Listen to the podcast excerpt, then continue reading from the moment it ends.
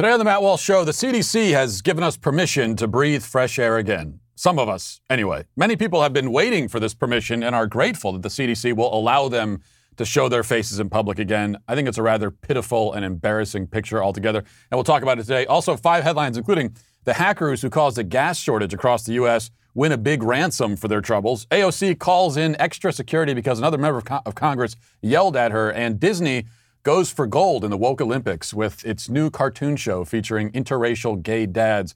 And finally, in our daily cancellation, we'll discuss the American Idol contestant who was forced off the show for something he posted on the internet when he was 12 years old. 12. And he's canceled for that. All of that and more today on The Matt Walsh Show.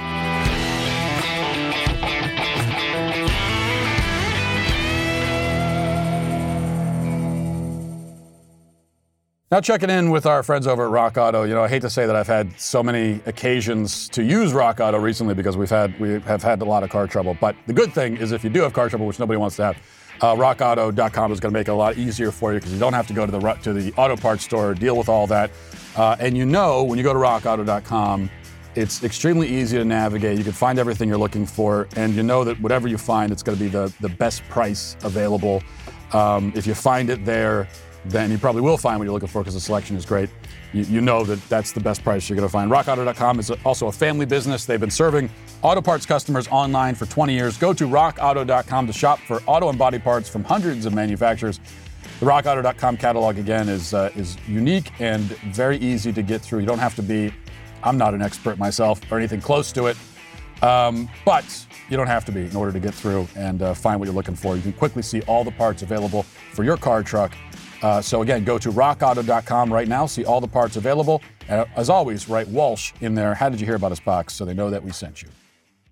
This has been a tough week for those of us who have a weak stomach. Uh, Mayor Bill de Blasio really tested our intestinal resolve when he unveiled New York's ingenious new plan to incentivize vaccinations in the city. As the mayor explained, while munching like a disgusting cow, Anyone who gets vaccinated will be eligible for free french fries and a hamburger from Shake Shack. Or, you know, you could just pay the $6 and buy it yourself. Anyway, here is Bill de Blasio making his pitch with a mouthful of half chewed food. Free fries when you get vaccinated? Um, I got vaccinated. You're saying I could get this? These delicious fries? Wait a minute. But there's also a a burger element to this? Let me let me check with Bill Neidhardt. Is it too early in the day to eat a burger? No. This can be breakfast. Okay. I want you to look at this and think about. Again, some people love hamburgers, some don't. Really want to respect all ways of life. But if this is appealing to you, just think of this when you think of vaccination. Mmm. Vaccination. Mmm. I'm getting a very good feeling about vaccination right this moment. By the way, what was the guy who he was talking to? What was his name? Bill Meattard? Was that, was that his name? I, I, didn't, I didn't really hear it, but anyway, that's horrifying. Uh, it, it is it's a rare talent to make French fries seem unappealing, but de Blasio's pulled it off. Speaking of which, what kind of person picks up a French fry, takes three bites of it, then puts the remainder of the fry back down? And moves on to the hamburger. Did you see him do that? Who does that? He didn't even finish the one french fry he was holding. Takes two bites and puts it down, picks up the hamburger, returns to the french fry. The man eats like some sort of Martian body snatcher who's never consumed earthly food before. So no surprise there, I suppose. More to the point, this strategy for pushing vaccinations is incredibly insulting, as well as nauseating. Do, do, they really think that a person hesitant about getting vaccinated for whatever reason is going to be swayed by the promise of a fast food coupon? The assumption is that an unvaccinated person must necessarily have frivolous and stupid reasons for their choice, and therefore a frivolous and stupid incentive might push them in the other direction. The whole thing is demeaning and infantilizing. With that said, we have to admit that some members of the public are quite happy to be demeaned and infantilized. That's one of the many disturbing lessons of the last year.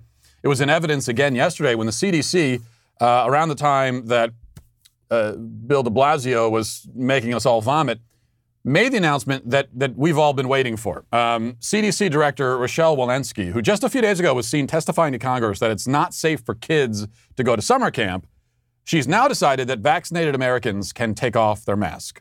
here she is making uh, the, the announcement. Considering all of these factors, the data on vaccine effectiveness, the science on their ability to protect against circulating variants, and our growing understanding of the low risk of transmission to others, combined with universal access to vaccines for those 12 and older, today, CDC is updating our guidance for fully vaccinated people. Anyone who is fully vaccinated can participate in indoor and outdoor activities, large or small, without wearing a mask or physical distancing. If you are fully vaccinated, you can start doing the things that you had stopped doing because of the pandemic. We have all longed for this moment when we can get back to some sense of normalcy. Based on the continuing downward trajectory of cases, the scientific data on the performance of our vaccines, and our understanding of how the virus spreads, that moment has come for those who are fully vaccinated. The moment has come. I said this is the announcement we've all been waiting for. I should clarify some have been waiting for this announcement. I haven't been. I've already been going maskless everywhere that I can. I've been doing that from the very beginning. Um, I didn't need the CDC's permission, and I don't care whether they give it or not. Still, this announcement raises some questions like why now? Is it safer to go maskless today than it was yesterday or last week or a month ago? The, the, the CDC issued guidance in the form of a handy chart not but a week or two ago, and in that chart, they called for everyone, everyone vaccinated or not, to wear masks everywhere indoors. Then a short time later, they dramatically changed course, announcing that the vaccinateds can take their masks off inside. Did the science change in the course of 14 days? Does the CDC have scientific data today that it didn't have two weeks ago? These are all rhetorical questions. Of course, I can answer them. No, there is no new scientific data. No, the science did not change. No, there's no science based reason why the CDC made this announcement today and not earlier. This is part arbitrary, part theater, part politics.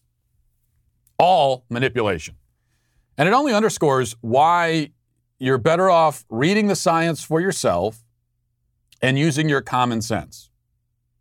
As always, here, the public health officials are belatedly confirming what common sense told us all along. Indeed, they're confirming the common sense determinations that they condemned us for making as recently as like two days ago.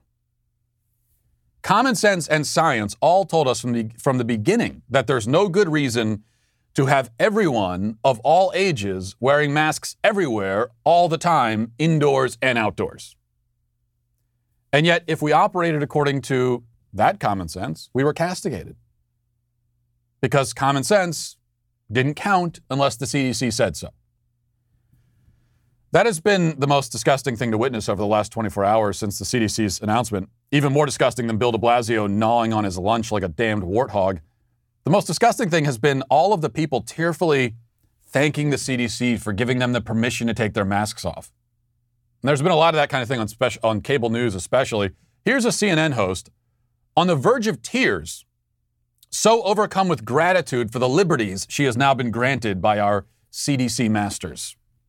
I just want to take a moment to mark this minute because I found myself welling up when, when Dr. Walensky was talking and she said it's an, we have an exciting announcement, and I still find myself welling up even right now because, you know, you and I talked every morning, you know, during the past year about how many more Americans were going to die? You know, what was going to happen? Were we going to make it to the vaccines? Were we all going to survive? What was going to happen?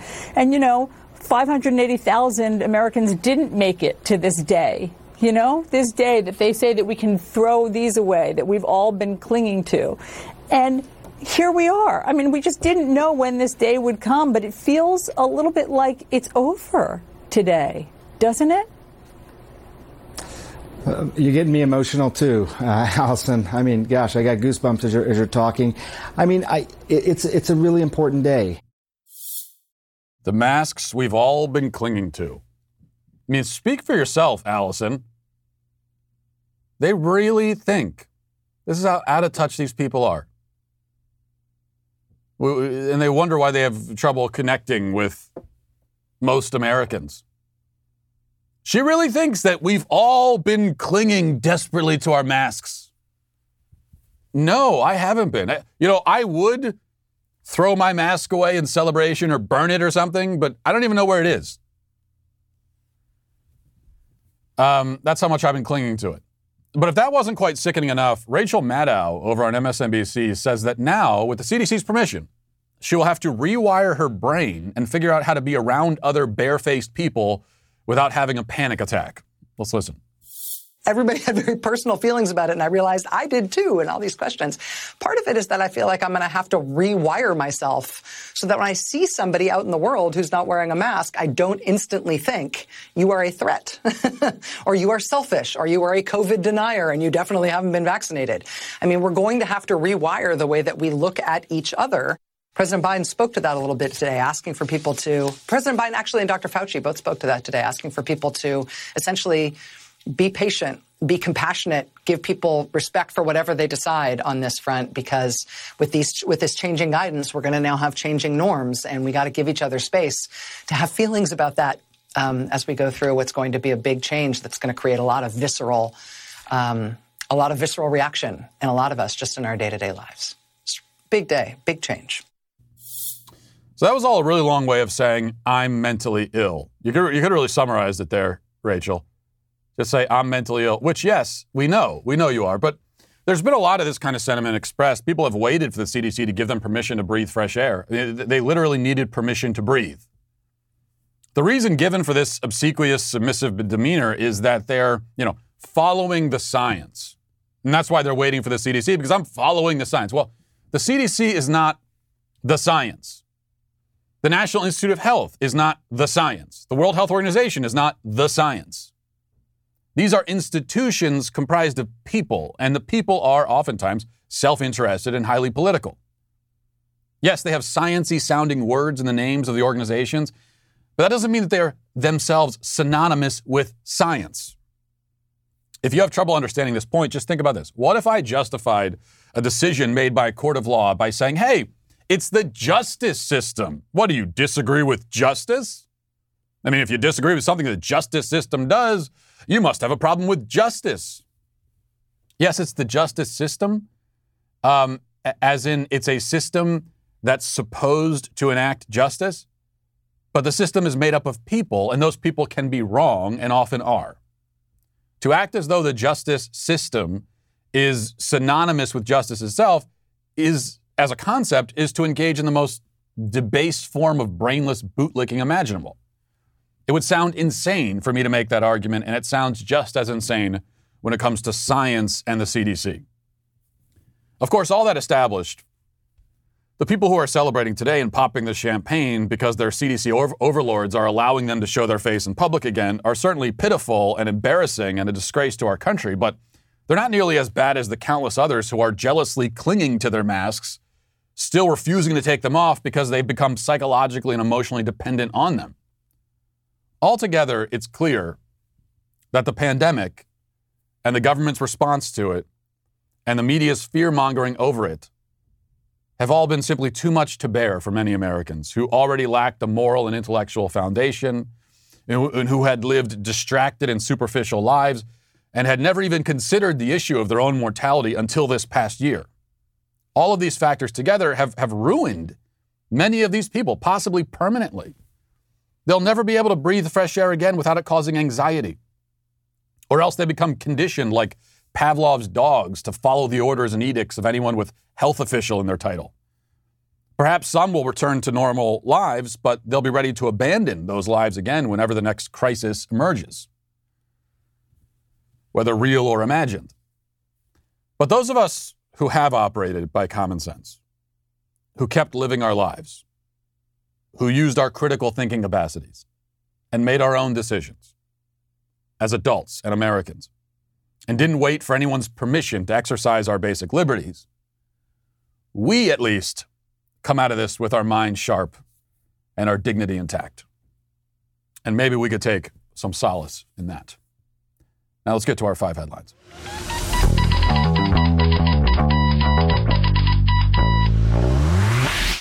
Now let's talk about beard supply. You know, my my beard, it's the one. I think it's my one good trait. There's, there's, there's I got nothing else going but this beard. But you know, if you have a great beard, that's all you need. And uh, people are always asking me, how do you get this great beard? Well, one thing, you got to take care of it. And that's why I use Beard Supply. And also, listen, this is your last chance. You can enter to win the Beard Supply Spring Giveaway. Manly men, they grow beards, they grill meat, they drink handcrafted booze. I think that's, I think we can all agree on all three of those statements. And uh, maybe there might be other things too that men do, but certainly those. And thanks to the manliest giveaway ever, some lucky guy will be doing those things for free. Enter to win a stash of goods from Beard Supply, Meat Church, Desert Door, Hallow Brothers, and more. These are badass brands for the red blooded American male. One lucky winner will be chosen uh, this weekend, and this winner will receive a collection of beard oils and grooming essentials, tools for grilling and leather care, and a $200 gift card for an outdoor menswear shopping spree. You get all of that. You can up your man game with a stash of goods, but this is your last chance. So go to beardsupply.com slash giveaway to enter. That's beardsupply.com slash giveaway, and it ends in a matter of hours, so don't delay. beardsupply.com slash giveaway, and good luck. All right, so Mediaite reports uh, Alexandria Ocasio Cortez, you know, she has it pretty rough. Um, there's, you know, she's had many near death experiences where, in fact, she wasn't near death at all, but um, at least in her mind, she's constantly under attack. And here's another such case. Uh, Mediaite reports Representative Alexandria Ocasio Cortez has reportedly sought increased security after Representative Marjorie Taylor Greene aggressively confronted her in the Capitol building Wednesday, accusing her of supporting terrorists and Antifa. According to a new report from the Washington Post, Taylor Greene began shouting at Ocasio Cortez as she left the House chamber. Um, and we have only the report of this. I wish we had a video. That'd be great. That'd be fun to watch. But uh, there's no video as far as I know. So this is um, the report. It says two Washington Post reporters witnessed Ocasio Cortez exit the House chamber late Wednesday afternoon ahead of Greene, who shouted, Hey, Alexandria, twice in an effort to get her attention. When Ocasio Cortez did not stop walking, Greene picked up her pace and began shouting at her and asking why she supports Antifa, a loosely knit group of far left activists, and Black Lives Matter, falsely labeling them terrorist groups. This, this is the Washington Post framing, by the way, with the falsely labeled, because in reality, that, that is a correct label. But Greene also shouted that Ocasio Cortez was failing to defend her radical socialist beliefs by declining to publicly debate the freshman from Georgia. Uh, Greene shouted, You don't care about the American people. Why do you support terrorists and Antifa? Ocasio Cortez did not stop to answer Greene, only turning around once and throwing her hands in the air in an exasperated motion. The two reporters were not close enough to hear what the New York Congresswoman said, and her office declined to discuss her specific response. Um, and then in a statement, the, uh, Ocasio Cortez's spokeswoman, Lauren Hitt, said the following Representative Greene tried to begin an argument with Congresswoman Ocasio Cortez, and when Representative Ocasio Cortez tried to walk away, Congresswoman Greene began screaming and called uh, Representative Ocasio Cortez a terrorist sympathizer. We hope leadership and the Sergeant at Arms will take real steps to make Congress a safe, civil place for all members and staff, especially as many offices are discussing reopening. One member has already been forced to relocate her office due to Congresswoman Greene's attacks. Yeah, her, she's just a, what is she, drop kicking people in the hallway? Doing cartwheels like some kind of ninja? Her attacks. But we got to keep everyone safe. Uh, yeah, as I said, another near death experience here for, um, for poor Alexandria. Somebody was raising their voice in her presence. Oh, oh God, no, no. She nearly died. First of all, everything that Marjorie Taylor Greene reportedly said is true. So let's establish that. And um, so they raised, she raised her voice a little bit. Get over it, sweetheart. You'll be fine. You got to call in security for that? Why not? Resp- it's a good question, actually. Why, why are you supporting these organizations? Why won't you denounce Antifa? Pretty good question. And Ocasio Cortez refuses to answer that question. So, hey, what is it that um, I'm trying to remember? What is it that Maxine Waters was urging people to do? What was the word she used? Oh, yeah, um, confrontational. Didn't she say that? Get more confrontational? She said that multiple times. I mean, she, she told her supporters to get in people's faces, let them know they're not welcome. So, at worst, Representative Greene is merely taking uh, Maxine Waters' advice and doing as, as the Democrats and other Democrats do have, have encouraged. Of course, I know the, the difference is that, oh, no, no, no. You're not supposed to do that. I was talking to, it's only if you have the correct political views, that's when you're allowed to be confrontational. To the point of even like burning down a building if you want to. Invade a police station, drive everybody out, and burn it to the ground. You can do that. That's, a, that's confrontation. That's okay as long as you have the correct political views. Now, it sounds like Marjorie Taylor Greene just doesn't accept that double standard, and so she was responding that way, and uh, I don't, man, it's fine. Deal with it. You know, in Congress, they, they, used to be a lot more confrontational than that. They used to hit each other with their with their canes and pokers from the fireplace. You would have politicians getting into duels and that kind of thing. So this is really not uh, not too aggressive as, compared to that. All right, next from Yahoo, it says Colonial Pipeline Company paid nearly $5 million to Eastern European hackers on Friday, contradicting reports earlier this week that the company had no intention of paying an extortion fee to help restore the country's largest fuel pipeline. Uh, the company paid the hefty ransom in difficult to trace cryptocurrency within hours after the attack, underscoring the immense pressure faced by the Georgia based operator. Um, and so they paid the, they paid the ransom of 5 million, and now supposedly the pipeline's getting back online. And I think they're saying but it'll take a couple weeks before things maybe get back to normal. Um, you can't really.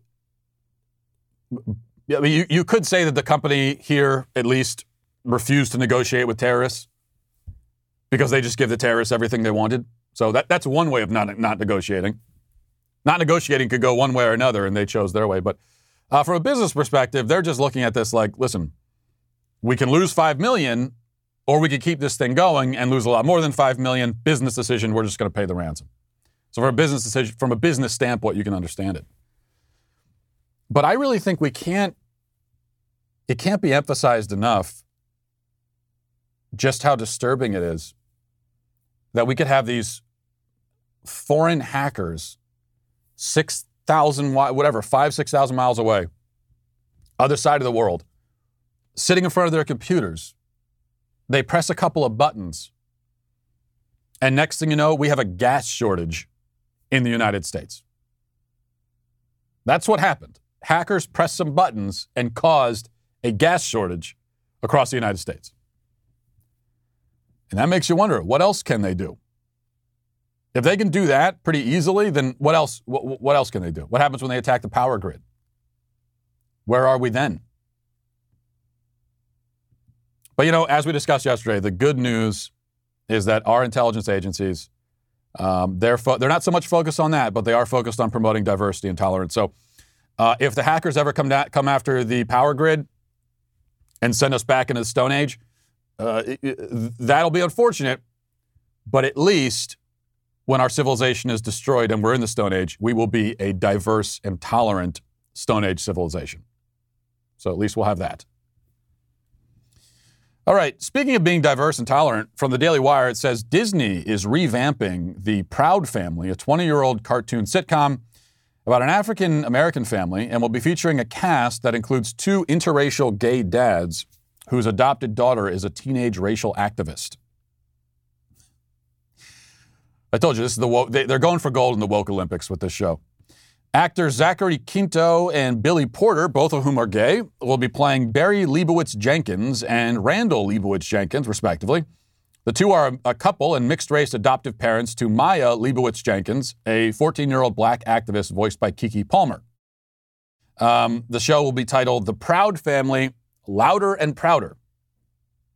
And apparently, this, this show aired uh, back in whatever, 2005, or from t- 2001 to 2005. And uh, I don't know if it had the gay element back then, but they're injecting that in now. We are rapidly approaching the point where there will be more gay parents on children's TV than exist in reality. We might actually already be there. I don't know. Uh, and the the difference, because what what you hear to justify a lot of this stuff is that is that um, for so long the, all the parents that you saw on TV and all the couples were all heterosexual, and that's not representative of, of, of what's happening in the culture. And so this is just about representing the reality and, and, and you know, making other, other lifestyles visible and so on and so forth. That's the, that's the justification. That's the argument for it. But there's one, there, there, are, there are a number of significant differences. I'll just point to one that for so long, when you had, say, you know, just a cartoon and you had a mom and a dad and a kid in the cartoon or a sitcom or whatever, nobody was trying to make a point. There wasn't any political point being made by the fact that you had a mom and a dad and a kid. It's just a family. Um, the the heterosexual the, the, the sexual nature of the parents' relationship didn't it wasn't a subject. It didn't come up. It wasn't the point. But now with all of these shows, it is it is all about making the point. The storyline is secondary. Whatever humor they try to inject in, into it is secondary. Every plot is secondary. Because all of that is just providing a forum to make the, the ideological point that they want to make with this. And that is a pretty big difference. And that's also why all of these shows are terrible. Because it's not about the story. Once they, they as far as as far as they're concerned, there is no story to tell. They've made a show with an interracial uh, gay parents, and that's it. That's all. That's all they wanted to do. Every story that they tell within that context is secondary.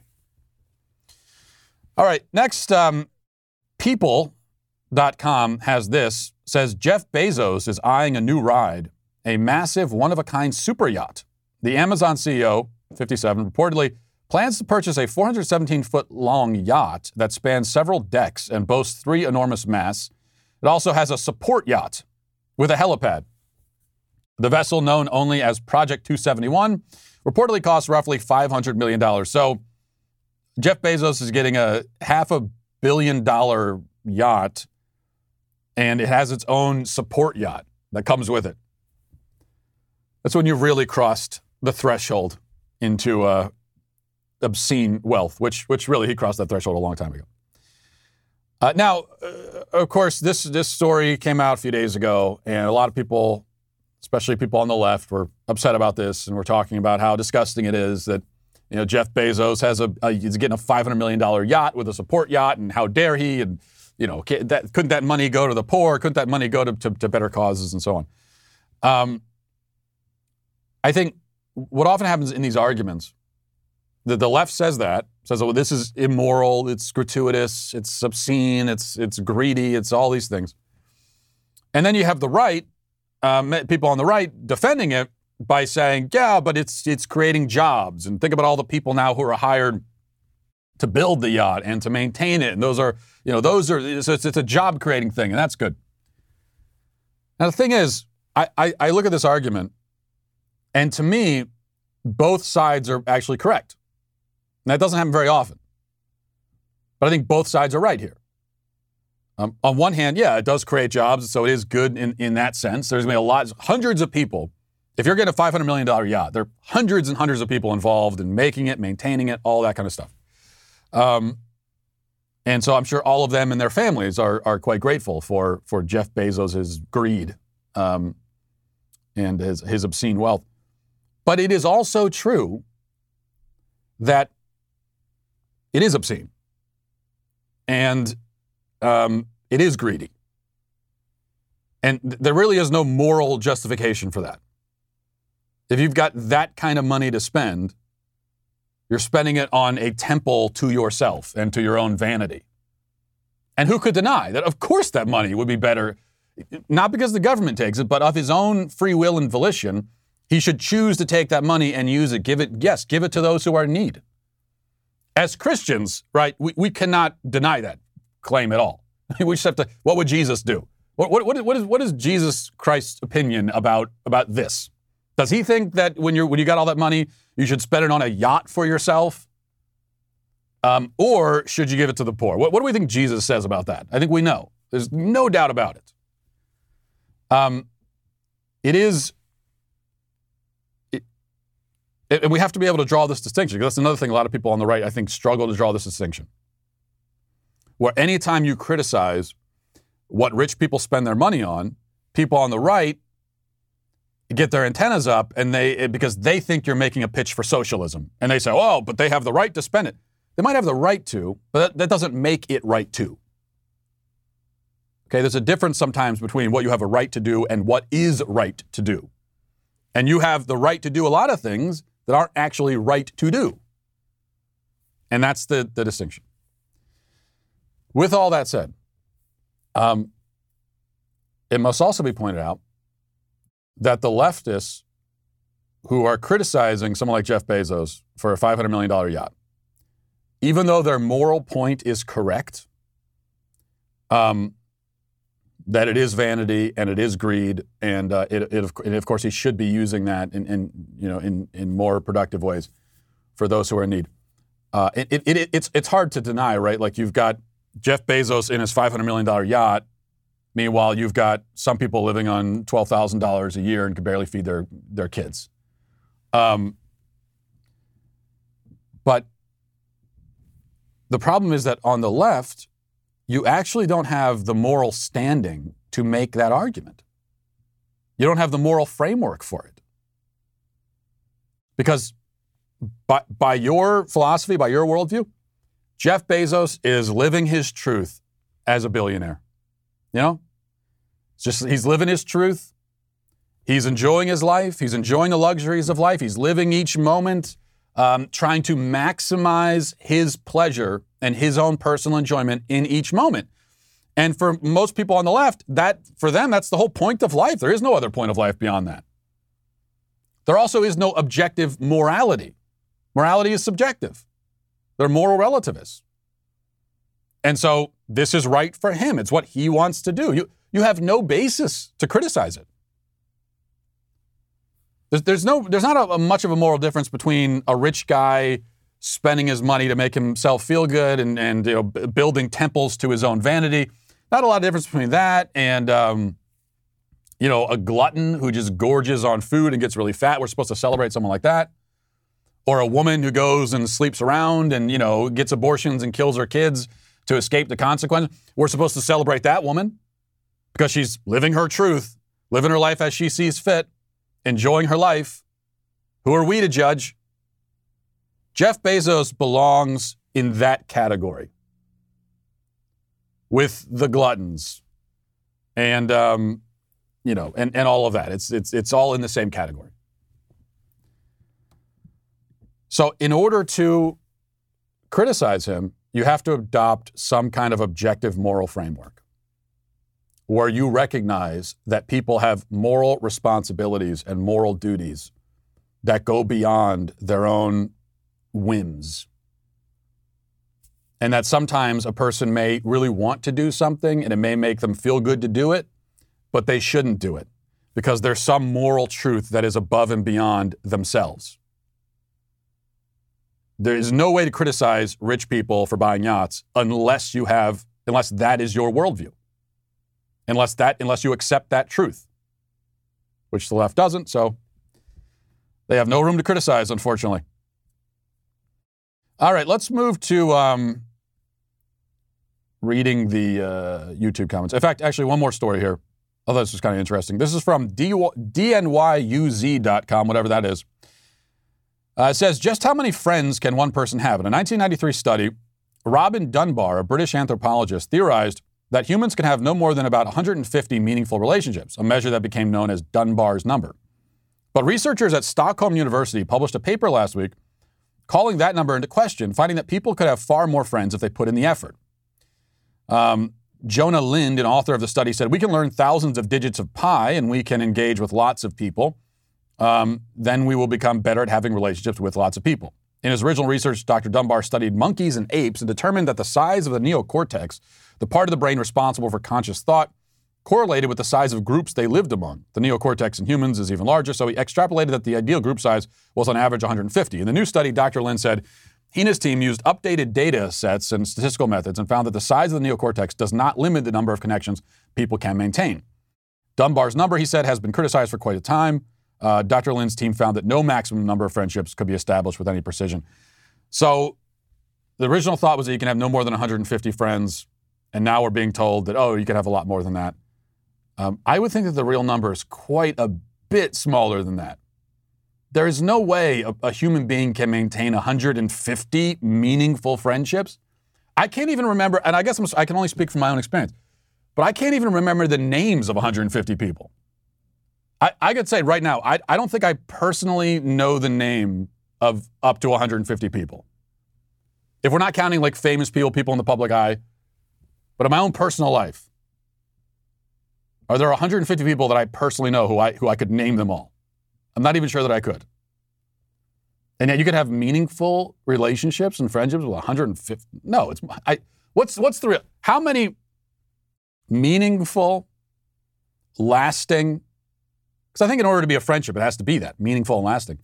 Um, relationships can you have outside of your own family?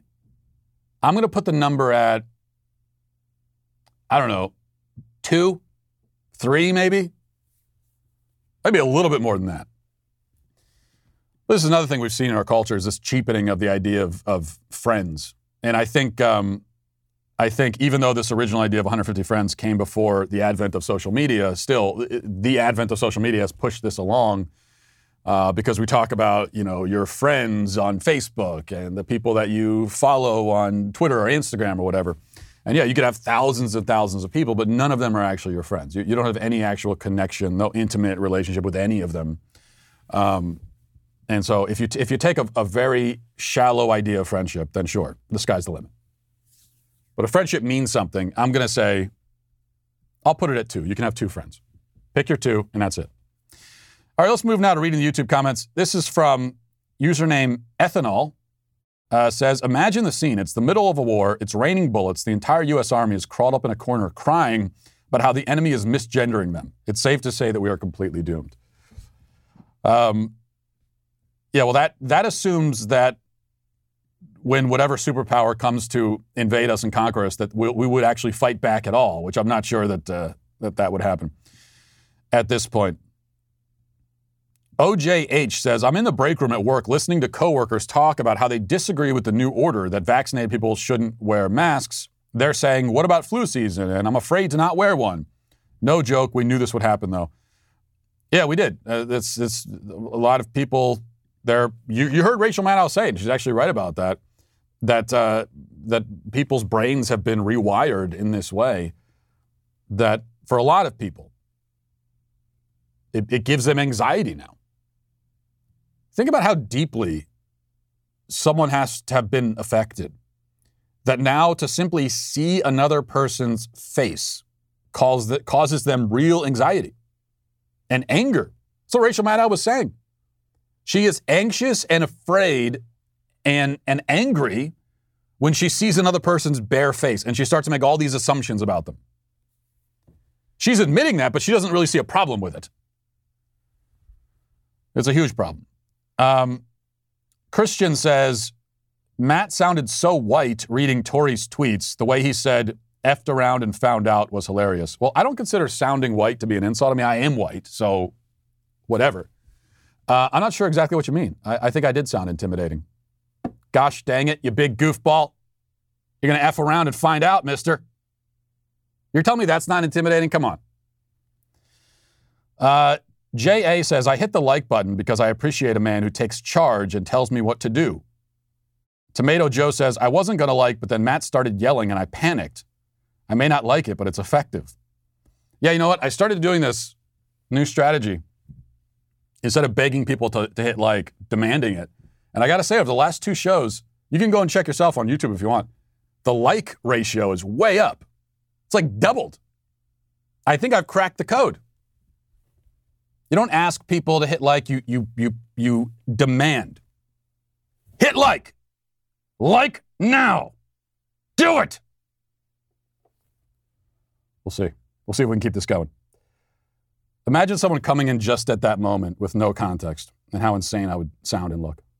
But then again, even with the context, I sound and look insane, uh, just in general, I suppose.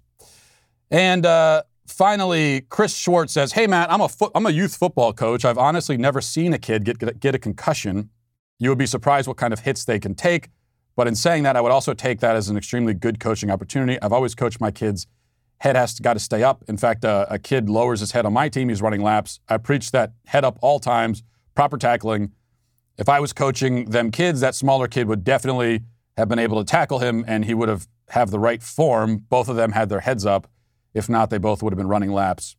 The problem with youth f- football is the coaching. Yeah, we played the clip of the uh, from some sort of youth football league, I think here locally in, in Tennessee at least, of um, a, a, tackling drill, drill among really young kids, and uh, the coach is filming it and laughing while the one kid who's way outmatched and doesn't have proper form gets blown up, head helmet to helmet contact, smacks his head on the ground, uh, you know, brain injury written all over a hit like that. I looked it up after the show, and apparently, um, uh, apparently this is from a year ago, and I don't know why the clip is making the rounds now, but it's from a year ago, and uh, I and and the coach did get fired after that. So, I I, I am always hesitant to to say that people should lose their jobs, but something like that, yeah, you you are amused by possible head trauma to very young children. Uh, yeah, I would say you don't belong. You don't belong in, in, coaching football. You really don't belong around kids at all. I would say. You know, if there's one thing that authoritarians don't know, it's that they're being authoritarian. Perhaps uh, they see virtue while we see it for what it really is—a bunch of delusional elites determined to strip us of our freedoms. And unless we want to live under their identity-obsessed mob rule, it's important that we know how to stop them. That's why Ben Shapiro wrote his new book, The Authoritarian Moment. In it, he gives some background on how we got here and, and, tips on how to fight back. So, if you want to preserve your individual rights and protect the ones you love from mob rule, The Authoritarian Moment is now available for pre order uh, at Amazon, Barnes & Noble, or any other major bookseller. Also, if you're a fan of watching Candace drop some truth bombs, now is your chance to see her in action. Tickets to join Candace's live show, uh, live studio audience. I've actually been asked about this many times. How do you get in to watch the show? Well, here it is. Uh, so you can stop bugging me, damn it. You can go. Uh, they're available only to all access members and limited to her Monday tapings throughout the month of June. Plus, you'll get 20% off an all access membership right now by using code all access at checkout. Just head to dailywire.com slash tickets to secure your spot. Hurry though, seating is limited and Candace's show is in high demand, so spots will go fast. Again, just head to dailywire.com slash tickets to be a part of an experience so beautiful, it'll bring a, bring a tear to a leftist eye. All right, let's get now to our daily cancellation.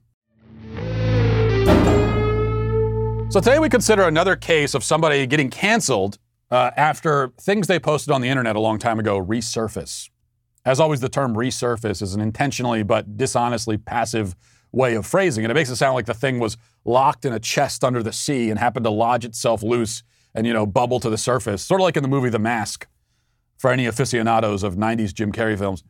In any case, the point is that this is not a passive or accidental process actual humans have to go looking for this stuff, and then they have to find it, they have to spread it around, all for the express purpose of destroying the life of another human. And this time, the target was American Idol contestant Caleb Kennedy. Now, I must admit that I, I never heard of Caleb Kennedy before, and honestly, I didn't know that American Idol was still on the air. I really th- I thought it went off the air years ago, but apparently it is on the air, and Caleb Kennedy was on the air until now. The New York Post has a story, quote, American Idol top five finalist Caleb Kennedy has left the show after a video surfaced showing him next to someone wearing what appears to be a Ku Klux Klan hood. A representative for the show confirmed to the Post that Kennedy will no longer be moving forward in the competition. The singer, 16, posted a statement about his departure on Instagram on Wednesday. He said, quote, Hey y'all, this is going to be a bit of a surprise, but I'm no longer going to be on American Idol. There was a video that surfaced on the internet and it displays actions that were not meant to be taken in that way. I was younger and did not think about the actions, but that's not an excuse. I want to say sorry to all my fans and everyone who I've let down. I'll be taking a little time off social media to better myself, but saying that, I know this has hurt and disappointed a lot of people and made less people lose respect for me. I'm so sorry. I pray that I can one day regain your trust in who I am and have your respect. Thank you for supporting me. Now, um, Kennedy, Kennedy's mother has come out and clarified that the video doesn't depict a Klan hood. Kennedy is with a friend who's wearing a costume inspired by a movie they both seen. There was a movie called The Strangers Prey at Night.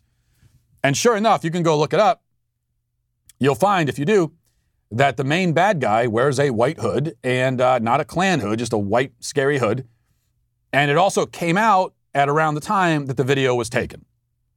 So the story seems to line up. Speaking of which, Caleb Kennedy is currently 16 years old. That movie came out four years ago. The video was taken then when he was 12. 12 years old. He had to leave the show because of a video from when he was 12. Think about that for a moment.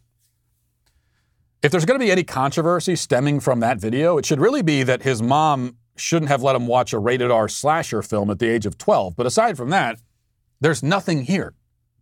In fact, let's pretend for a moment that Caleb really was sitting next to a friend who really was joking around and pretending to wear a Klan hood. He wasn't, but what if he was? So? They were 12. I repeat again, 12 years old. It is the height of both absurdity and cruelty to hold someone responsible for a joke they made at the age of 12. Insult to injury in this case is that very clearly the joke had nothing to do with the KKK. Caleb Kennedy had not a thing to apologize for. He hasn't disappointed anyone, let anyone down. He hasn't hurt anyone's feelings. And if he has hurt anyone's feelings, screw them, who cares? Their feelings are irrelevant. I'm glad their feelings are. I hope their feelings are, get, are more hurt. It, it, it, is, it is everyone else who owes him an apology. You know, for doing this to a kid, for putting him in this position. And normally, my policy, as you know, is to not defend any canceled person who apologizes. But I make an exception here because even now, the kid is only 16. I can no more hold him responsible for mishandling a PR crisis at 16 than I can for a supposedly but not really offensive joke he made at 12. There, there, there are things that, that we should hold kids accountable for. Things like, for example, carjacking and murdering someone, as those two teen girls in D.C. did, though the court system in that case is just giving them a slap on the wrist. Yet a sane society would not hold kids accountable at all, in any serious or public way at least, for jokes they make or opinions they express. We, however, are not a sane society. Or maybe that's letting us off the hook. Because I oftentimes, as a kind of verbal shorthand, will call things crazy or insane. I feel like that's the, those are the most common words you hear on this show. Um, but but really, oftentimes the things that I'm calling crazy or insane are, are neither of those things. In reality, much of this is considered and intentional cruelty. For many in the cancel mob, they get a thrill out of tearing somebody down and watching them crash and burn, even a kid. There are many in this country who are failures in their own lives, and they're lonely and they're miserable. And they've achieved nothing of note. They have no talents, they have no skills, they have no ambitions. They have no plans for the future. They do nothing with their life. They sit around watching TV and on the, on the internet. That's all they do, staring at screens. They live pointless, empty, despairing, awful lives of their own making. They feel powerless and forgotten and nearly non existent because they because they're losers and the world doesn't pay attention to them and shouldn't pay attention to them because they have nothing interesting to say or anything valuable to offer. And so for these miserable, wretched nothings, the only way that they can feel an approximation of joy is to destroy someone else's joy. The only way they can feel power is to cut someone else down. A kid on American Idol, top five, living his dream, achieving remarkable things at the age of 16, hasn't hurt anybody. And these people hate him for it and were eager for any chance to cut him down to size. Nothing personal, really. When the cancel mob comes for you, it's not because of you, it's because of them. You're a blade of grass that poked its head a little too far above the rest, and these, these other withered little blades down in the dirt want to make themselves feel taller by bringing you down closer to them. That's what drives much of the cancel culture envy, misery, resentment. A tale as old as time. But there's also plenty of cowardice driving it too. Institutions have to bend to the whims of these losers. American Idol could have easily stuck by their guy, told the mob to get lost, and say, "Hey, listen, shut up. He was a kid. I, just stop." But that would that would require some tiny semblance of moral courage, and that's too much to ask for. And completing the picture, there's also ideology and politics feeding into it. Caleb Kennedy is a white male. Anytime a white male can be painted as a racist, it's considered a win by the left. Whether the white male actually is racist is, of course, irrelevant. So all of these factors converge, and together they create the unholy concoction that we know as cancel culture. And for that reason, perhaps somewhat ironically, all of those involved in this are certainly canceled. And we will leave it there for the day and the week. I hope you have a great weekend. I'll talk to you on Monday. Godspeed.